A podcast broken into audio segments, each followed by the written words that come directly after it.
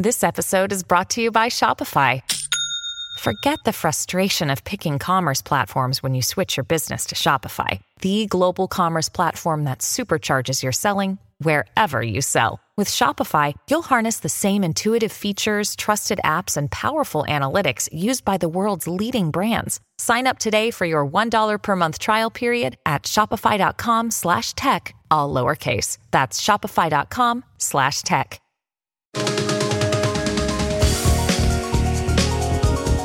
This pandemic has taught us the importance of services like Zoom and FaceTime for staying connected to friends and family. But Amazon Glow promises to go one step further. I'm Roger Cheng, and this is your Daily Charge. With me is CNET senior producer Bridget Carey, who tried out the Amazon Glow with her five year old daughter and her grandparents. Welcome, Bridget. Hey, thanks for having me. So, first off, what is the Amazon Glow? Because it's uh, unlike the Echo and some of the other more high profile devices, this is this has flown a little under the radar. Yeah, this is also not a gadget that anyone's really seen before. It's like a Frankenstein gadget mixed with, like it's like a, um, a projector that mixes a screen and a video camera. But essentially, Amazon made a product that was designed for elementary school kids to talk to their relatives far away without just, you know, looking at a phone or a tablet. Uh, this, this glow stands um, roughly, you know, 14 inches tall or so, uh, and it has this vertical screen, like it's an eight inch screen, and a camera faces the kid, and the screen in front of them is whoever they're video chatting with. But there is something being projected on the table in front of them. It's about 22 inches in diameter, so it's like a big play area. And what's being projected down is on a white, like rubber mat and it's this activity center of games and books and they're touching a mat. It's not a screen but an infrared sensor is detecting when you touch it. Sometimes you've seen this technology in malls when people like step on something and it interacts. But but what they've done here is make it so it looks like a relative is talking right in front of them as they're reading a book together. The relative on the other side, in, in, this case during my test, I did it with her grandparents, my dad and my mother in law they're not they don't have this giant tower in front of them. They have a tablet. And they're logged in. They see a little a little image of my daughter in the corner you know and on the main screen they also see that shared projected image. So they're both interacting with this image at the same time whether they're playing go fit go Go Fish or checkers or chess. Uh, there's this cool puzzle game, or because it's Amazon, they have like 3,000 books you can pick from. And so there are all these picture books that they can read together. Um, and to me, my grandparents are a thousand miles away. Uh, uh, or I should say, my daughter's grandparents, right? So the grandparents are a thousand miles away. They're over in Florida, and we don't get to see each other that often. So I've never seen a device where you could actually, like, they could read books to her at night. They were playing games and the kid was engaged. I don't know about you, Roger, but if you give a kid your thousand dollar iPhone and they're running around on FaceTime, it gets a little dizzy right. for the other people on the other side. You know, they're spinning around. Yes. They're, you know, they don't know what they're seeing. But this, the way it's set up, it's about four pounds. It just sits in front of them. It, it kind of does something to the brain where they just want to sit there and interact and play together without messing with it because they're touching the, the table in front of them. They're not actually touching this big towering thing. So it, it just feels more intimate and more sweet that way. So yeah, thanks for that very exhaustive run through of the how this thing works. Um, and you answered one of the key questions I had was whether or not you needed a pair of these, and, and it seems like the other folks, the, the, on the other side of the call, an iPad or another tablet will will do. How much does this thing cost? And yeah, you know, is this thing easy to get? Okay, so um, cost right now, uh, it's listed for two hundred fifty dollars by invitation only.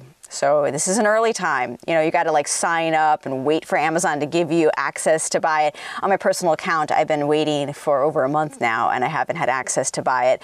They say it's going to go to $300 when it becomes more widely available, but there's no date yet on when that's going to happen. So this ain't going to be a Christmas gift. But I'll tell you this, the cost is more than just the machine. After a year, you're going to have to start paying for Amazon Kids Plus. That's their subscription service that gives you access to all those books and games.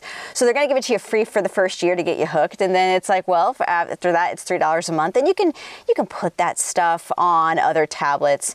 But there's another cost too when I was testing this, the best way to experience it for the family on the other side is a tablet. Uh, it didn't work on Android phones. It kind of sort of worked on the iPhone, but this is a big surface that you're playing a game on. It's hard to use on a phone.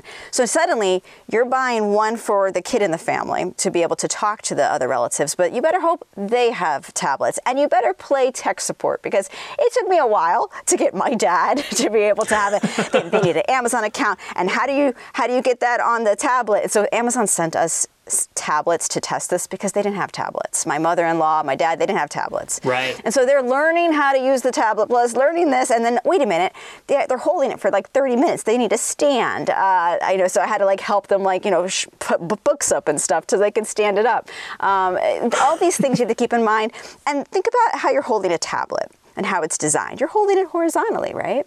Well, the, where's the camera on that tablet? It's probably where your hand is holding it. Yep, so yep one thing that was interesting about the software is that because it wants to be more intimate, you're not seeing a preview of what you look like. You know, on FaceTime, you always like, you know, see a little mm-hmm. a little you in the corner. You're not getting that here. Sure. So the grandparents don't really know if they're in the center or not. And so my daughter, who's five, is like, I can't see your face. Can you move over? But they're like in the moment. So there's some little quirks like that that I think they can still work on on the software side. But for the kids, you know, it, it I don't think they, they kids do not need to see a preview of themselves. They're front and center. It's a wonderful experience on the kids side. Yeah. Yeah, that's that's my the more important question is for for your daughter, like what was that experience like? Did it was she engaged? Like was this easy to pick up? What what was for her the experience like? Well, in the beginning, I kind of wanted to hover over it because I'm like, okay, they're I mean, this is not something she's ever interacted with before. I, you know, we, we, all can kind of pick up sometimes on the nuances of, of software, but she doesn't know where the menu bar is, and this is going to be hard or easy. But she picked up pretty fast, and what was interesting was that the grandparents also were learning too. Like, there's this puzzle game. Uh, they both were figuring out, oh, I think you have to do this, Olivia. Or they played Go Fish, and she never played that game before. So Grandpa was saying, uh, you have to ask for what card I have, and it was funny. She's like, it's just like in real life if you were learning a game together. You'd be talking it through with each other.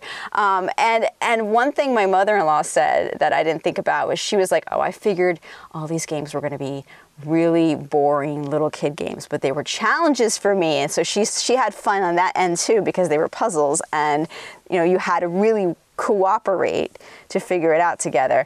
Um, she was more engaged on this, uh, I would say, uh, than she was on a normal video chat. Uh, normally, kids kind of lose their attention spans here. She was in control. Sure, by both parties being able to touch the same area, there was some control issues because uh, it's like I want to turn the page and I want to do this, and but you got to let the little kid just win. I think on those. and uh, what were some of the games? I mean, you mentioned, I think you mentioned like checkers and go fish. What were some of the other games? Are they, and are the games free or do you have to like pay extra for those? Or how's that, or is that part of the service that uh, is included that Amazon wants to charge you for after year one? Yeah, you're on it on that last point. Don't think of this as a tablet with an app store this is something that has preset things in it and they can push that in software updates but the it's Amazon Kids Plus, and through that, it's feeding things to the Glow, which is about 12 games. We're talking things like um, um, labyrinths and oh, where's the ball in the three cup shuffle. And uh, a lot of a lot of drawing things like imagine a big kids activity book but instead of crayons it's your finger. So you know let's draw an outfit for barbie. This has a lot of characters in it from sesame street mattel nickelodeon disney. Uh, let's do something with elsa. Let's do something with you know you, elmo you, you, name it. They have memory on there but the memory cards are the sesame street characters.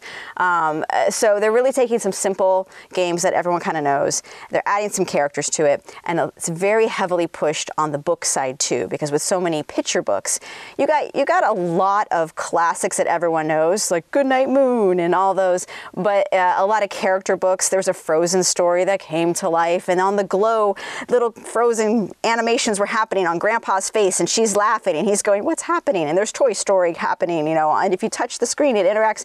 It's got the little kid brain in there. There's not chapter books uh, this is something that it just kind of you, you, just have fun with. I, I, I, saw DW from the Arthur books in there, and she was really liking that. Uh, I feel like you can scroll forever and just find stuff, and it's in Spanish too, so it's multilingual. I like that. I like the selection. But yeah, you got to keep in mind that they're going to probably age out of it. So if you're worried about a subscription, it might not be something that lasts forever, um, or maybe they or maybe they take that subscription on with them as they graduate to something like a tablet where they want to read chapter books on their tablet. Okay, okay, yeah, that uh, that's a good way for Amazon to, to get a customer for life, get them started really young.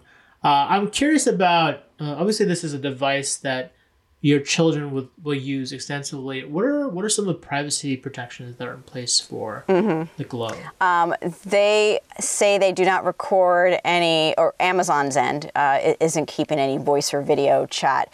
Uh, this isn't tied to anything Alexa. I have nothing Alexa in my house. So I don't need to have anything like that. This is its own like independent entity that is just making calls. Um, as a parent, I can go into the controls. This is early days. They might add more controls, but I can go into the controls on my desktop and see who called each other because anyone can make a call. You just tap on grandpa's face and call him, or they can call the machine. Um, but I can't see how long they talked or what they played. Uh, that said, there's also a shutter where you can like close the camera, but honestly, this is a $300 device. I'm not really leaving it with kids. I got another two year old at home. He's gonna like, you know, mess with it. This isn't something, this is something where mommy gets it out and puts it on the kitchen table and says, go have a nice little chat. Um, so parents, you know, I mean, I think maybe an older kid, like someone who's eight, you know, it can be more independent. You got, you got to feel it out. But when you have another little tyke at home, it's not for two year olds. He just wanted to mess with it.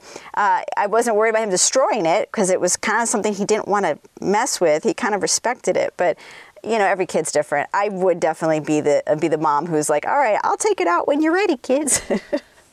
I, I would be the same. I have a two year old as well, as you know, and Mine's a lot more destructive, so I would be genuinely worried that he would try to throw something at it or throw it or knock it down itself because that's what he does. Um, and I guess lastly, any, any other I guess issues or any improvements you'd want to make to either the glow itself or the service?